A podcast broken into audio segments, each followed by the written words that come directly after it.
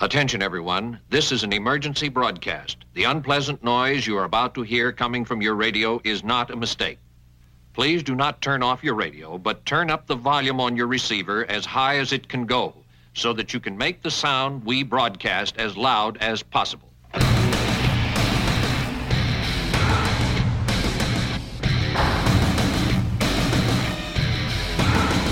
It's Gojira!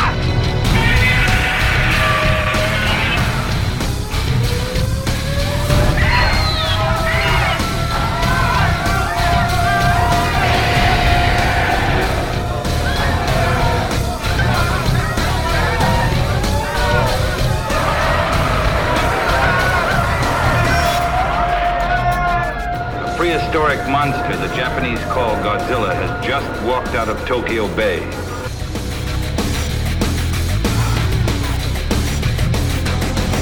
We begin the attack on Earth now.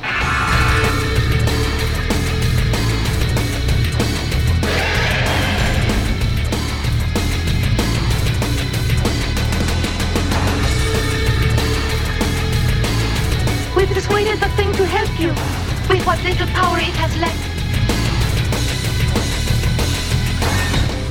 Godzilla now reigns supreme and will, in all probability, continue his march towards Tokyo, destroying everything in his path as he goes.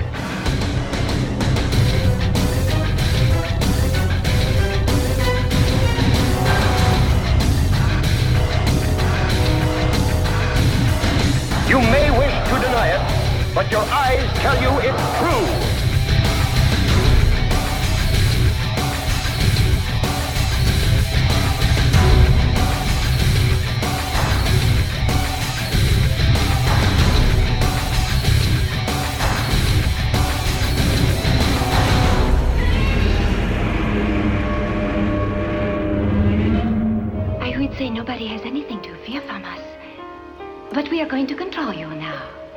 Why, hello, and welcome to episode 64 of the Kaiju Cast, a bi monthly podcast 100% dedicated to Godzilla and all of his rubber suited foes. My name is Kyle, and this is the Daikaiju discussion episode for August of 2012. We're going to be talking about the 1962 Gorath. Uh, it's going to get kind of interesting. But uh, before we do that, of course, we have some music to play. I do have a little bit of news as well. We're going to go ahead and kick things off, not with a request, but for something actually I was interested in playing. This is from Gamera 3. It's called Offense and Defense.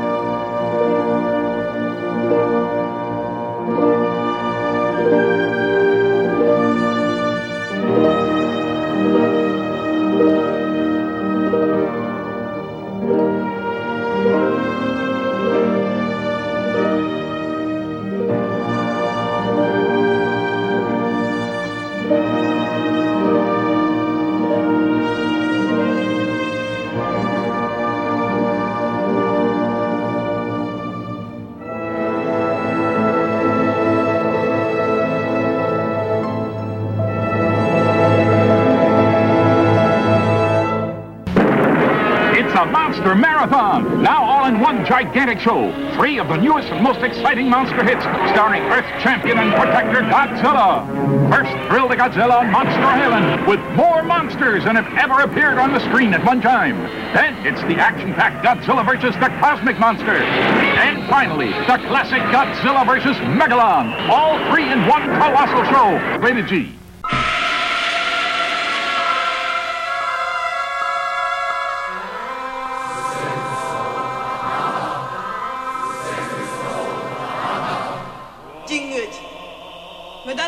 はやめよヌー帝国に勝てるつもりか。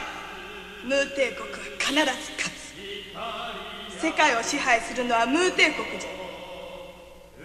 たとえ世は殺せても。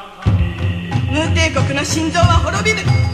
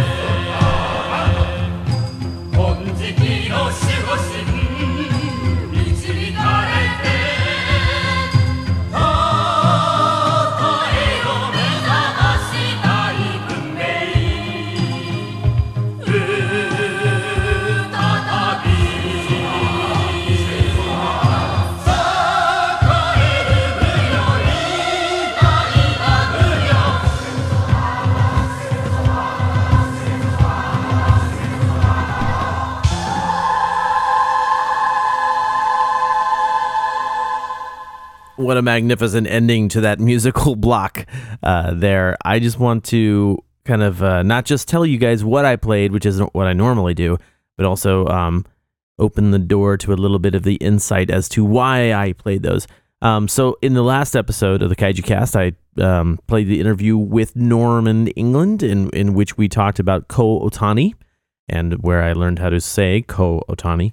And uh, I basically listen to the Gamera 3 soundtrack um cuz the GMK soundtrack is great, but the Gamera 3 all the Gamera films they're um they're actually uh, full orchestras, and so I wanted to listen to that again. And man, the Gamera 3 soundtrack is just fantastic. No, no track I think is over three minutes. Most of them are under a minute long, and then there are some that are you know the one minute to three minute sort of range.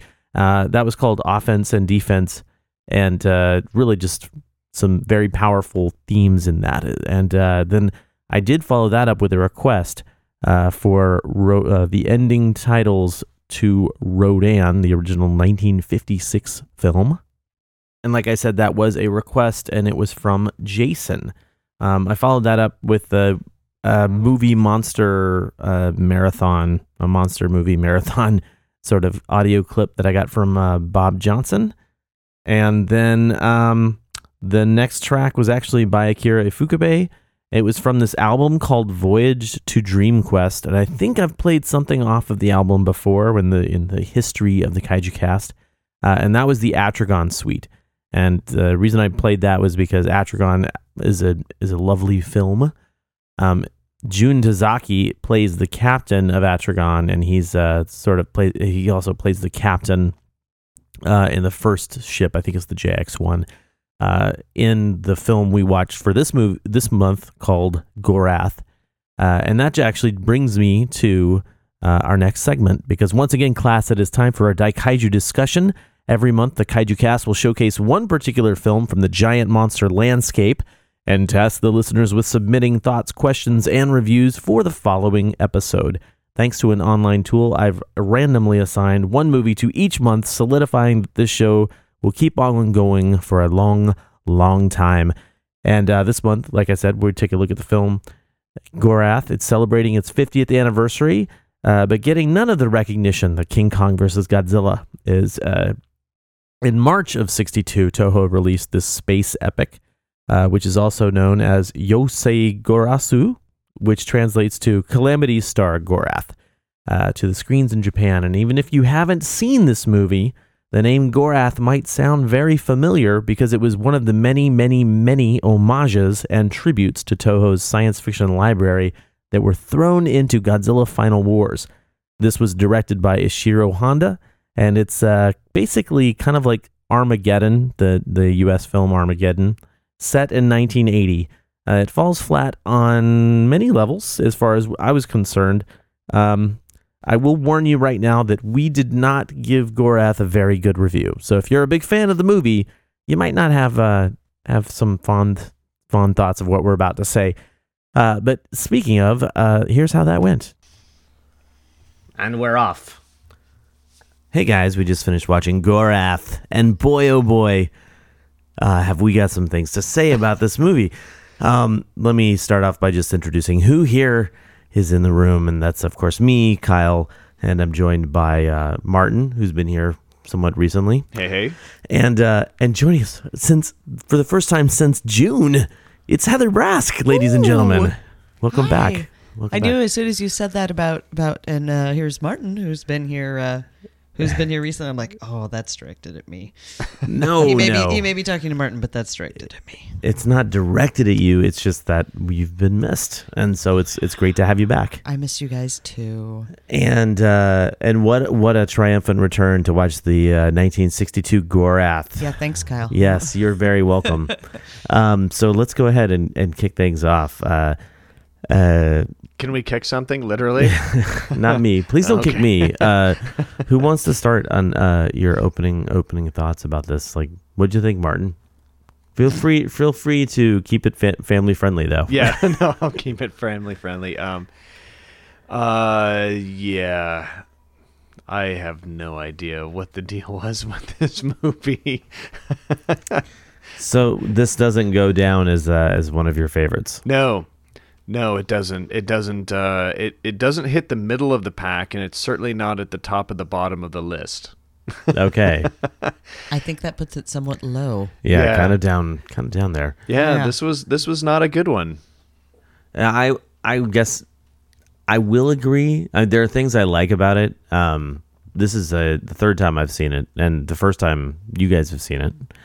Uh, there, you know, I saw this a long time ago, back when I first was discovering all the Toho uh, science fiction epics like Battle in Outer Space and Atragon and the Mysterians and so forth. And so this one, um, Slightly less than epic. very much less than epic and and the only reason this is even in the rotation is because it has it does have a giant walrus in it Seal. uh walrus I think that's a lie. I think someone's lying to you. They named it as a walrus. If they did, if that's where you're getting it, that was a seal. That is a dire seal. what is a dire seal It has the big dire wolf fangs on it.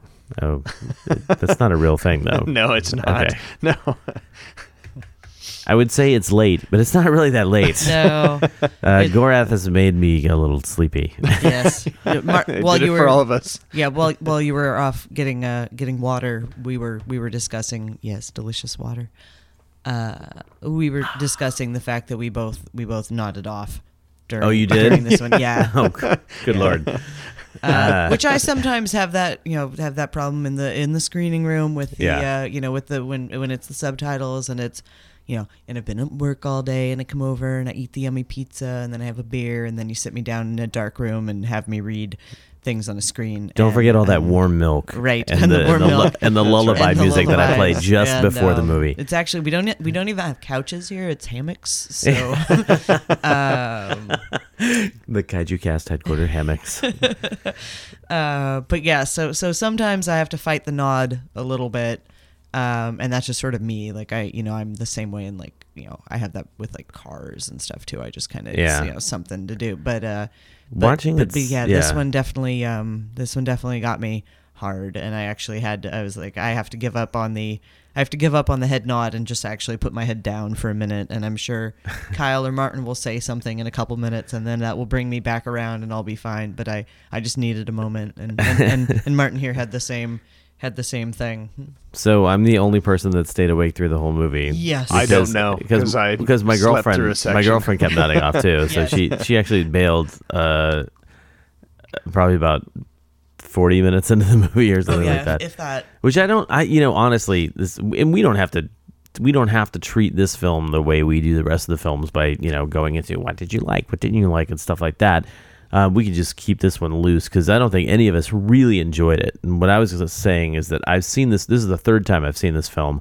Uh, the first time it was kind of like, oh, cool, a new movie for me to watch. And the when I was like devouring giant monster movies, and uh, obviously, yes, there is only five minutes of footage with with the giant monster. Uh, and I think somebody I was reading somebody said that it was pulled from the American release. They just completely cut that part out of it. Um, and uh, the Of all the second things you could have chosen. Right. yeah, yeah. The the second time I looped saw the film, footage like four or five times together. yeah, like interspliced it between And other other things. Walrus seal foot smash. Bah. like when Kumi Mizuno is in the bathtub, be like, and now it's time for some giant monster footage right after that. Right. And then back Uh, to the bathtub. And then back And- to the bathtub, and yeah. giant monster. Yes. Exactly. Make your own film with the magma footage. Anyway, so uh, the second time I saw it was actually um, the first time I got a copy of it personally, and I was like, "Oh, I have not seen this movie in a long time. I should watch it." And the second time I watched it, I was like, you know, I watched it by myself, and I have a tendency to sort of get into movies very much. Like when I'm watching something by myself, if it's a scary movie, I somehow amp that stuff up in my own brain. If it's a you know science fiction epic, I get wrapped up in the story, and I did get wrapped up in the story of this film uh, the second time I watched it, and you know saw things that I didn't see the first time I watched it. Uh, but this time, uh, because it was because it's the third time I've seen it, I didn't see anything new. And I started to see the flaws in the film, which I'm not saying that it took me three times to see the flaws in the film, but like I was less excited to see it this time than I was the, the first two. And it really, really kind of didn't help me, you know, keep myself engaged through the movie. I mean, I knew it was going to happen. And I was like, man, this is just, it's not really that entertaining of a film. I think they really try, but it's not, it doesn't grab me the way that the Mysterians does. And you guys haven't seen that either. I have you? haven't seen that yet.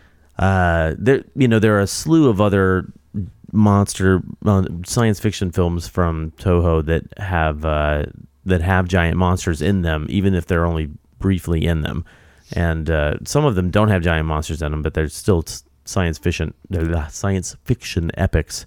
And you know, they have they have good stuff going on in them, but this one just doesn't have it really. I mean, the the most im- the most intriguing things to me in this film uh, and this is the last thing I'll say, but then we can move on to what you guys thought. But uh, I the first time I saw, oh, it's smaller than the Earth, but its mass is greater. I was like, oh, that's interesting. But they just keep hammering that note, you know, that same note over and over. Yeah, 6,000, yeah. 6,000. Wait, Six now thousand- it's oh, wait, six 60 thousand two six- hundred. What? Yeah, no, 6,200. Surely not. Uh, We only calculated to, to squeeze by it by like an inch. Now we totally can't do that. Yeah, and then the other thing I really liked about it is um, uh, is is as much of a fan favorite Kumi Mizuno is, and that's the chick who was in the bathtub. She was also uh, Miss Namikawa in Monster Zero.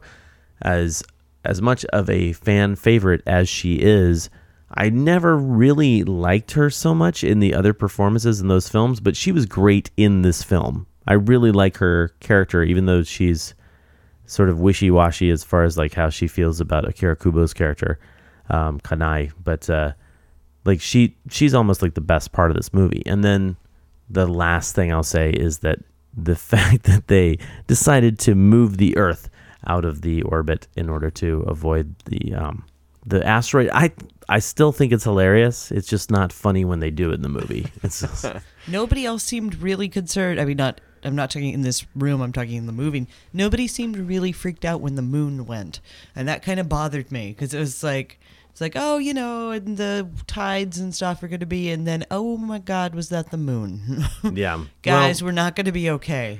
yeah, and and from a you know I don't have the scientific background, but even when I you know I don't have a scientific background at all, but even when I was watching that for the first time. I was like, that seems like that would be bad for the earth. I'm no scientist, but I'm pretty sure that's not good. I'm Uh, pretty sure we need that moon. Did we, guys? Was that was that our moon? I think we need our moon because it's it's our Oh moon. crap! We forgot to shift it too. Right. Yeah. they just need like instead of six billion tons of fuel. What is it? The six billion tons of fuel to to to. There's a lot of sixes in this yeah. movie. There are. Very evil movie. Indeed. Yes. Anyway, Indeed.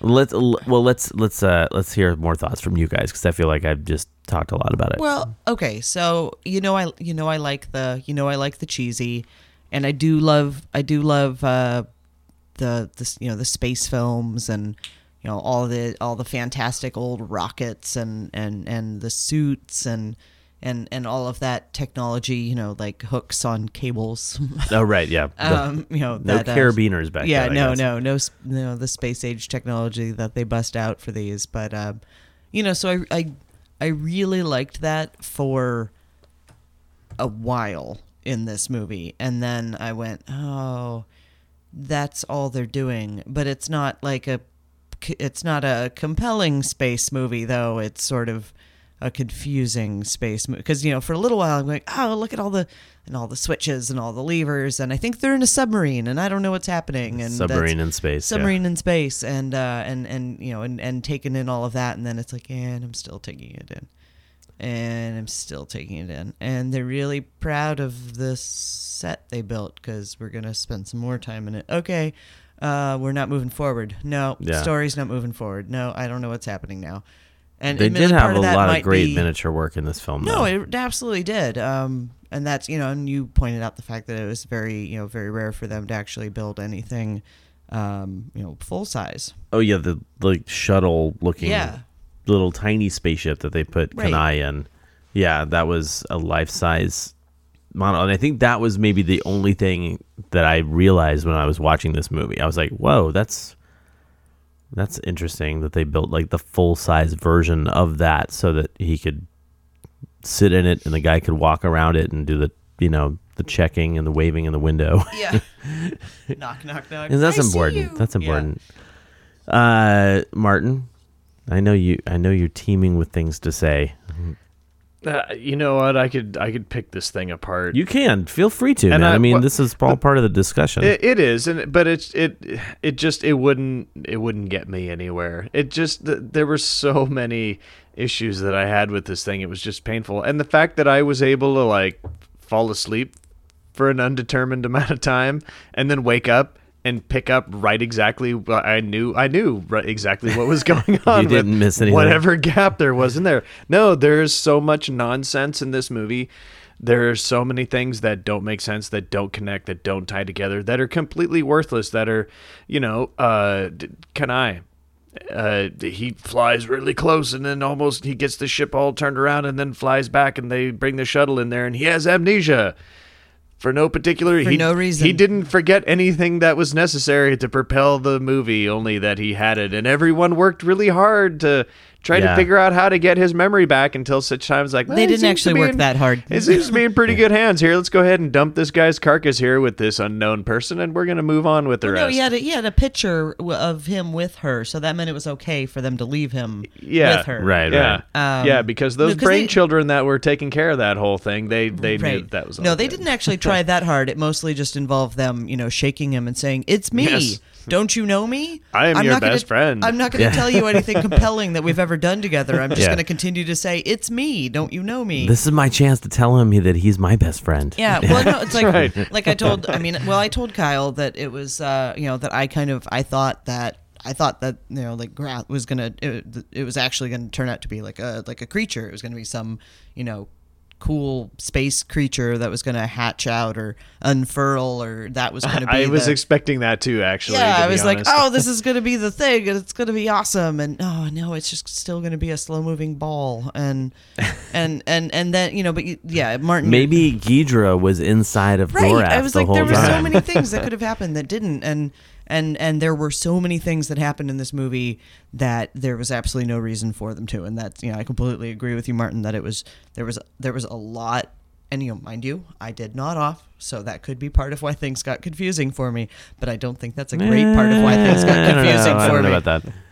It's yeah. like, wait, what are they? D- I think I missed something. What does this have to do with anything? Oh, it doesn't. Okay, yeah. there's. well, you know about the amnesia thing, just real quick. The somewhat not not funny, haha, but funny coincidental kind of thing. Not so coincidental because it's a movie, but Mm-hmm. uh, they also did that in the 1956 Rodan film, where the main character played by Kenji Sahara, Kenji Sahara, gets amnesia, and um, but the way that they, the way that he gets his memory back, is is actually it's not integral to the plot, but it definitely it definitely moves the plot along. Where Akira Kubo's character in this film was just kind of like, oh great, he's got his memory back now. You know, it's just like he fell on the floor. Yeah. you know. and he and he conveniently remembers everyone again, but nothing that is going to save the planet or any interesting. Exactly. he Yeah, because there was that just- moment where it was like we saw it spinning, and I'm like, they're going to show us something inside of it, and it's going to be like the face of a god or I don't anything, and they're Yeah. no, well, no. you almost expect it to be like, oh God, you know, he he wakes up and goes, quick, get the space center on the line. You know, we've instead got to. We got to go right into it, you know, right, yeah, something. something, but, uh, But no. it doesn't. It just it's there are a lot of throwaway elements of this film, unfortunately. Uh, you know, there are like I said, there are things I like about it, but there's just so much that's just kind of meh, unfortunately. And um, like I said, this is 1962, so the good news is that 1962 produced a fantastically entertaining film, King Kong versus Godzilla, and so uh, the the year of 1962 doesn't have to get dragged down by by the boringness of Gorath. Yeah. uh, yeah. So, you know, That's all I got, man. that's all you got. How about you, man? You got anything else you want to talk about? If you're gonna ask me if I recommend this movie, if anyone even has a question of that one at this point, no. well, I mean, it's not a Godzilla film, so I No, wouldn't. it's uh, yeah, I wouldn't. I wouldn't say that. Yeah, I don't- This even qual. I mean, this I think barely that- qualifies as a as a giant monster movie, and I mean giant, barely. I really think the giant monster was kind of like, guys, we gotta pad this sucker out. we're, we're running out of days to film, and we don't have enough stuff. Yeah, they definitely added that to. I'm. sh- I had, I'm trying to remember. I'm pretty sure that the the posters, at least some of the posters, they they come out with a, a lot of posters in Japan. Uh, I'm pretty sure that some of the posters did have the the walrus on the poster. Was there was there a reason why? walrus why? is a lie. What? Yeah. Did they? What? The so the three of them go in there to go check out the downed walrus, and they're having to actually grab the one doctor. They're they're and they're pulling him away, and I'm like, why? Why is this a struggle? Why is he? Are you? Is this? Is this a Skittles commercial? Are you Well, trying think- to make out with the walrus on Yeah. the couch? Why is this happening? I don't know what you're referencing, but it scares me. It is And, a uh, Skittles commercial with a woman making out with a walrus, and I. That's the only thing I'm going for. Is like this guy is drawn to this walrus. I don't know why. I, I, I honestly think that it's like he, that's the same guy that plays Dr. Yamane in the first Godzilla film, Mm-hmm. and um, uh, in, in you know, just like in the Godzilla first Godzilla film, he's like more interested in you know not destroying the creature, and so I think that might be why he's just fascinated Right. by Well, this when they- gigantic walrus. When they flew over, he made a comment about it being, you know, it seemed a shame to destroy it, and you know, it just wanted its, you know, its home back, and that, and uh, and so they were doing that little, you know, yeah, the, gr- green twist. Even of, in you know, 62, oh, they we're were trying worried to, about the global environment, warming. yeah, Yeah, the and- environmental and- message. And so I think that was a, you know, he was compelled to go to it kind of thing. But that doesn't make any sense at all because He, was going to nurse its wounds. Right. It's like he could stand up in its mouth. That isn't Yeah. something that you approach and try and help. That's, you know, help from a distance. Maybe he was going to try and take control of it and then have his way with the earth. Maybe he wanted to see if he could do anything about that kink in its neck that kept its head back like Yeah. that. It's Yeah. roll roll Very- your head around on your shoulders. Very Just deep unrealistic breath, looking deep breath. walrus, Yeah. unfortunately. It was very Yeah, it's bad 'cause it was a Yeah. seal. Yeah, it was a it was a fetish suit with a bad set It of doesn't even fangs. look like a seal, though. It, looks, looks like a more like seal, a more like a seal. walrus. Yeah. no. Do you? Yes. Yeah. Yeah. Oh, I you got am a totally National outweighed. Geographic bring that. Seals have pointy noses, and walruses have the the sort of smoothed out face. Why am I even talking about this on the podcast? You know what? I think it's time to just Yeah, I call think it. we're done. I think it's time to call it. None of us recommend this film. No. when the argument turns. Yeah. Run the other way, people. Run the other way. Oh, hey, we should probably figure out what other people had to say about this film. The best way Tomika can describe Gorath is if Godzilla raids again, boring air pilot narrative, the first 20 minutes of Godzilla 1984, all the UN conversations, and a boring movie called Starfighters, which she saw through Mystery Science Theater 3000, if those movies all had a child. Uh, the last old kaiju film she watched was the original Gojira. So as soon as the movie started, uh, as soon as this movie started, she saw the improvements. Everything was bright and clear, and all the scenes that took place in space looked pretty good for the time. The movie got her attention right away because there was something engaging about the first few scenes where the JX1 first explores Gorath and everyone has to accept their deaths. But after that, things started moving very slow. A lot of scenes were just unnecessary. Did she have to watch a bunch of pilots steal a chopper and sing for three minutes? There were a few interesting characters, uh, specifically the scientists that were pretty much ready to accept the growing mass of Gorath, that the growing mass of Gorath was going to destroy us all, but the rest were kind of meh. She really didn't care about Kanai's amnesia. Did it have a purpose?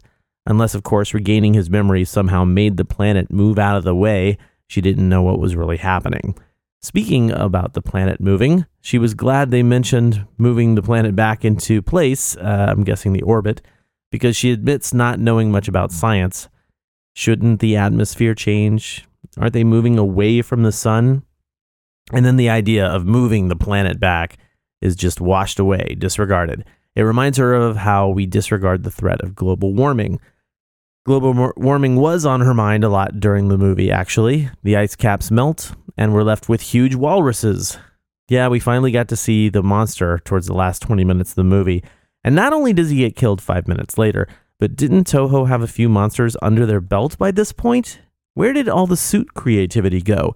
That was just a dude running around in a brown suit with blue buttons for eyes. She knows that these kaiju movies are supposed to be somewhat silly, but the explanation for the giant monster was oh, well, there are mysterious huge animals just chilling on the planet. What can you do about it? Then the giant walrus is killed, and we never speak about it again. You'd think one of the newscasters would have mentioned it. Pete had never seen Gorath, but had seen the kaiju walrus on Toho Kingdom and was looking forward to seeing the creature in action. He lucked into a subtitled copy and was eager to see more of the glory of the golden age of Toho.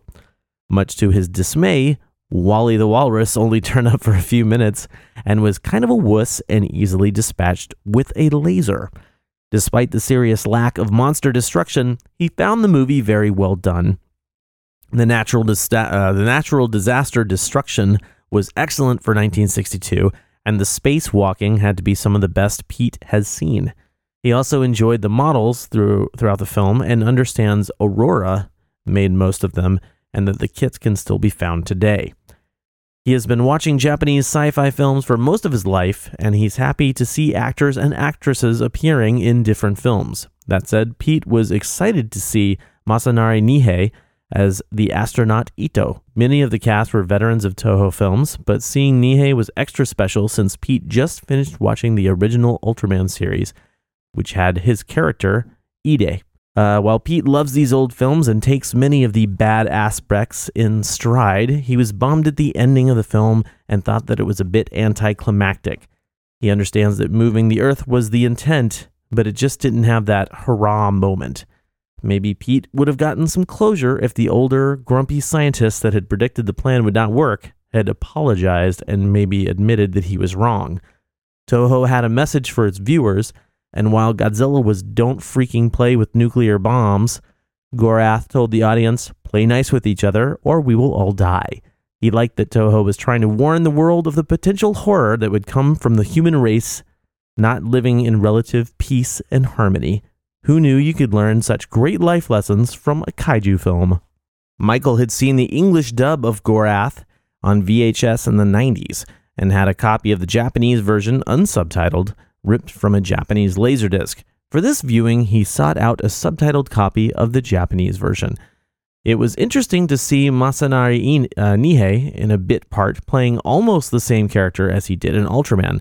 Another interesting bit that people might miss is a scene that shows people going up an elevator at the South Pole base. The elevator included a 13th floor and, in fact, is the last floor that lights up before the next scene and something disastrous happens shortly afterwards.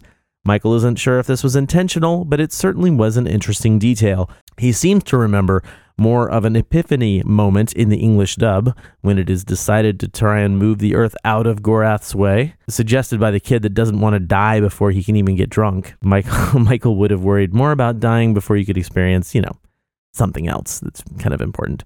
Uh, the Japanese version seems to give more credit to Ryo's Ikebe's character, and even though you never really get the light bulb over the head vibe that you do in the dub, it's still uh, pretty good. The film is apparently set in the 1980s, based on the dialogue spoken by Akira Kubo in his first scene. It looks like Japan mastered the problem of artificial gravity on spaceships by the Reagan era. Michael's not sure if this is supposed to be part of the larger Toho science fiction canon or not if anybody is assuming it takes place in the same universe as, say, Destroy All Monsters, then there is an obvious uh, continuity problem regarding the Earth's moon. Interesting that the walrus magma is never identified as a walrus in the movie. The English version of this is odd, and that magma was completely cut out, but they left scenes of people firing at nothing. Uh, also, this was the first appearance of the VTOL that would be popular in Ultraman uh, as the Science Patrol ship. Uh, he also says most of the visuals are beautiful, but he did not find the characters as engaging as those in The Mysterians or Battle in Outer Space. Steven writes in to say that Gorath was a pleasant surprise, and he found its end of the world scenario believable in concept, if not in execution. The performances were great, such a treat seeing so many gifted Toho actors in the same film. The special effects were remarkably good, even for today, he realizes that we have become jaded as movie-going culture because of the seamless computer effects we're always exposed to. But seeing the in-camera on-set effects, the matte work, and especially the miniature work was fantastic. There's something viscerally satisfying uh, about seeing something done practically. He finds computer effects cold at times because they are not really there, and he knows that they are non existent. While being able to tell a miniature, uh, Steven's suspension of disbelief is aided by its sheer reality. He has a similar problem with the 2011 prequel of The Thing. Gorath was full of such effects, and he marveled at them, the practical effects. The flood was especially effective, and after having watched many YouTube videos of the actual tsunami in Japan back in 2011, frightening in its accuracy. The science of the film, while accurate for the era in which it was filmed, he assumes, uh, left Steven frustrated in its preposterousness. While he loves the idea that by the mid 80s, we were expected to have a ring of manned satellites around the Earth, the idea that they could then themselves re land on Earth under their own power left him agog. Also, the idea of turning the Antarctic into a giant hydrogen bomb powered rocket engine might actually work. except that it would have cooked the atmosphere and all of us long before Gorath arrived, and it's hard to believe that no one would have ev- uh, even mentioned this as a possible problem. Also, the construction timeline drove him a tad nuts. It seemed as if they built a 600 square mile rocket engine in just under two months. Just not possible at all, ever. Not with their level of construction technology. But uh, these are but a few things that drove him crazy. And while they did kind of make him nuts, they did not reduce his enjoyment of the film, and he would still love to own it on DVD should it ever get released. Adam thinks Gorath is a very entertaining movie with some uh, very amazing effects from Mr. Tsuburaya and his crew. You gotta love that 60s science of moving the planet with giant rockets with absolutely no effect on the Earth. The South Pole base was a very nice set piece, and any fan of Tsuburaya's work just has to pause the DVD and take in all the small details of the craftsmanship. Magma was a nice addition to the movie and didn't feel out of place like Manda and Atragon. What? Adam, no, no, no, no, wrong. Adam, wrong. Manda was a was a thing of beauty. I think you're getting these mixed up. Uh, I'm I'm sort of kidding. You're you're not uh, you're not banned from the show or anything, but I'm just gonna continue reading your thing because Manda's awesome. We just all have to admit that. Okay. Uh, it's just too bad he had to die after asking politely to have the heat turned down. Also, too bad that Magma hasn't had any other appearances in Toho's other series. So, all of that makes Yosei Gorath quite possibly the greatest movie ever. And again, I have to disagree with you, Adam, but that's cool. It's all good. Uh, ben says that Gorath is very similar to the modern disaster films of late. He did not particularly care for this film. It did not seem like it knew which character it wanted to focus on, and it jumped around a lot. Ben did like the special effects, the miniature work was top notch, and Magma was fun, although an unnecessary addition to the film. He would not show this as an introduction to kaiju films or even to Toho films uh, to other people. It's not without its merits, but there are better kaiju films and way better disaster films. Matthew wrote that while no movie could live up to the hype you'll find in Gorath's English language trailer, it's still a very good flick. Clearly, a lot of effort went into this movie. The model work, especially for the South Pole sets, is top notch. Other special effects are good too, and don't look half bad for a movie that's just hit its 50th birthday. The backloaded action in the film could have been a little spread out more to give it uh, to give the first half a bit more life. Ultraman's Ben Fuyura sneaks in as an appearance as a reporter, and of course Masanari Ine- Nihei, ah, I keep screwing up the name, uh, from Ultraman is there too. Gorath strikes Matthew as an underappreciated film that deserves more attention. And finally, more giant walruses, please. Robert says that Gorath is a strange entry into the genre. The plot is based on uh, classic, borrowing a phrase, Toho science that really seems impossible, except for in the movies. He seriously doubts that turning the Earth into a giant rocket would actually work. Still, there are more weird plot points that uh, that plague this picture. For example, what is the character arch for Tatsuma? Is he the lovable goofball, the insp- the inspiring pilot, the jerky boyfriend, or the pitiable amnesiac? Akira Kubo does well with what he's given, but his performance is so disjointed because of the bad writing. As for as far as his amnesia goes, why does Gorath erase all his memories? And why do they magically come back when he sees Gorath again on the TV? Robert guesses we'll never know. After one scene, he thought, that was as exciting as a math lecture. Oh, wait, it was a math lecture.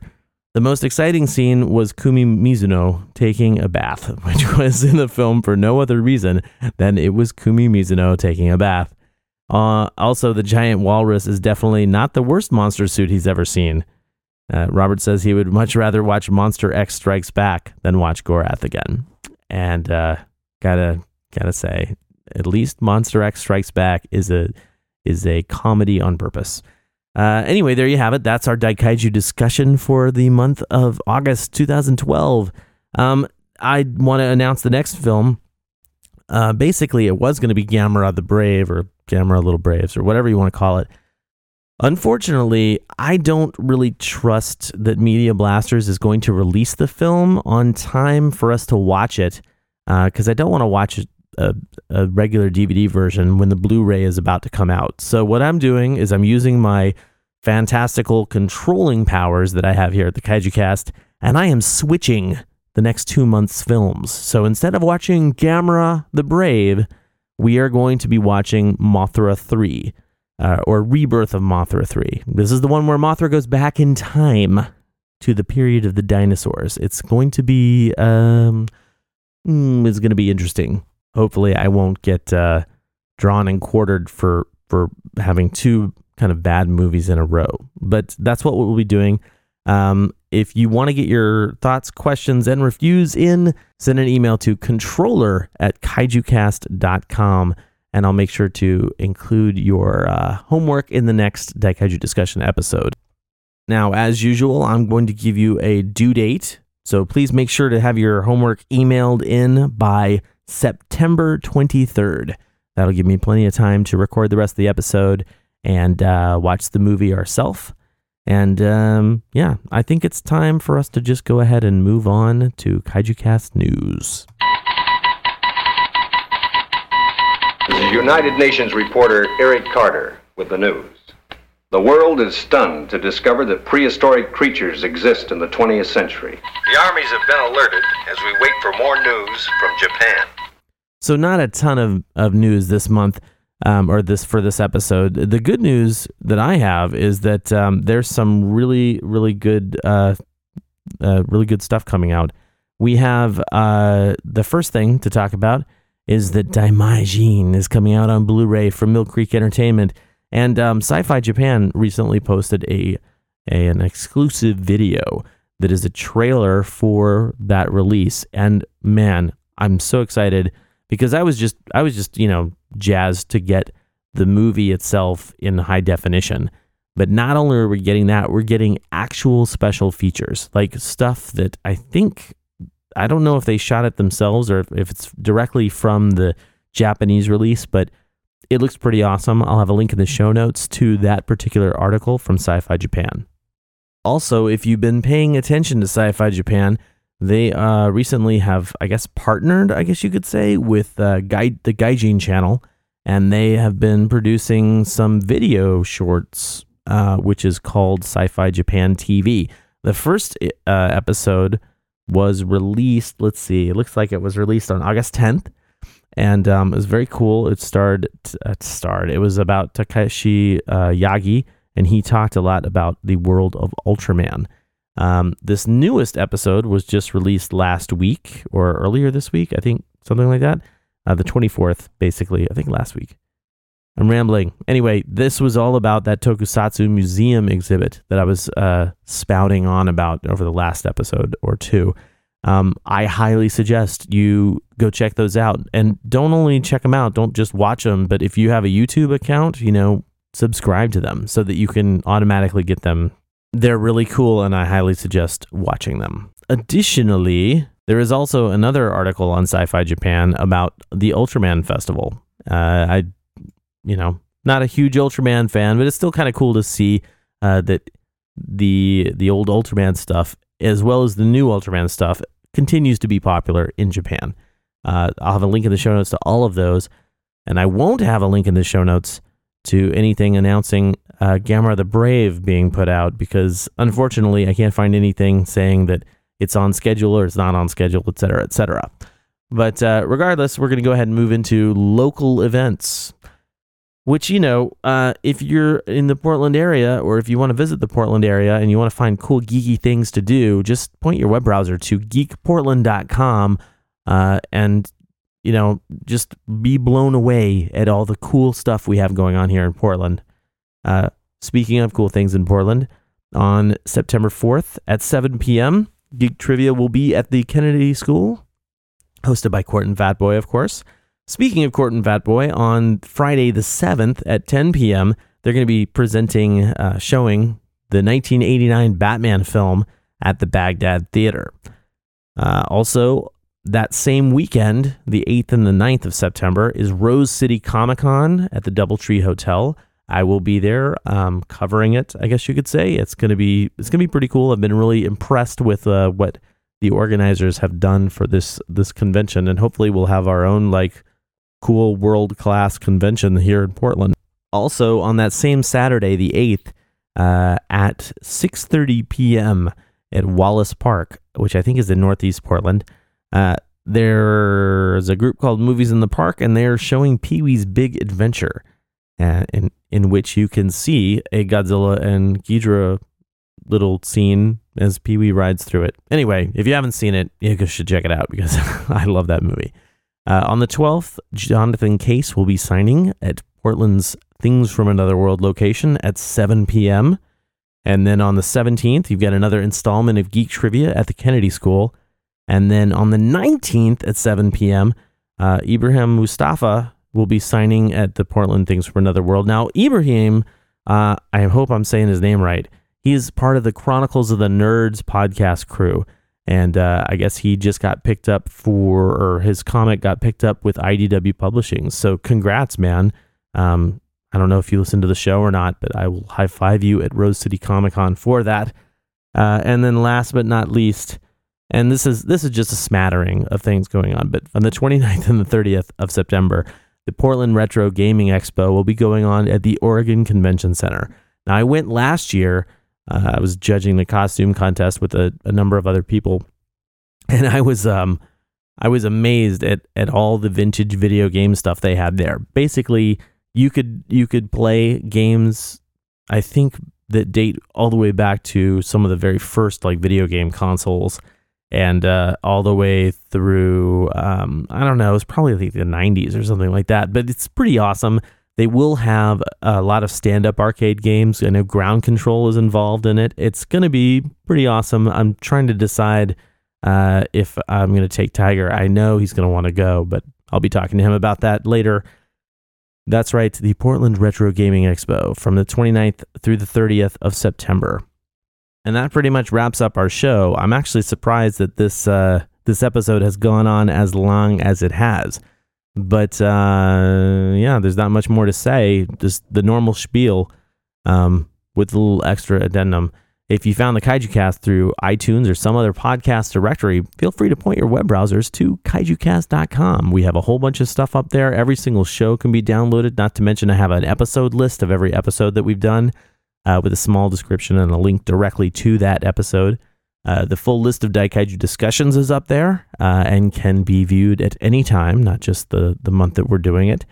Uh, also, there are links to our Facebook page, our Twitter page, uh, there's not a link to the Tumblr page yet, but you know, feel free to follow us on uh, those those social media outlets, and also uh, please please subscribe if you haven't done so. Subscribe via iTunes or I guess the Zune Marketplace. I'm thinking about putting this show on Stitcher or applying to put this show on Stitcher. Um, I don't think I have the same problem that some other people have had with Stitcher, so I'm gonna maybe test the waters and see how it goes. Uh, anyway, that's pretty much all I have to say. We are going to close out the show with um, with a couple of tracks. Actually, the first one is called "Fierce Ebirah because I wanted to play something by Masaru Sato, and I'm I, for some reason I just never play anything from Godzilla vs. the Sea Monster. So we're going to listen to that, and then we're going to finish up with a very very tiny small track, more like an audio clip from the Kaijuice CD, which is, um, I think it was produced by Super 7. Anyway, uh, check the show notes if you want to see what that CD is all about, because I'll have a link to that web page in there. But uh, until next month, the month of September for episode 65, uh, enjoy yourselves and Jamata.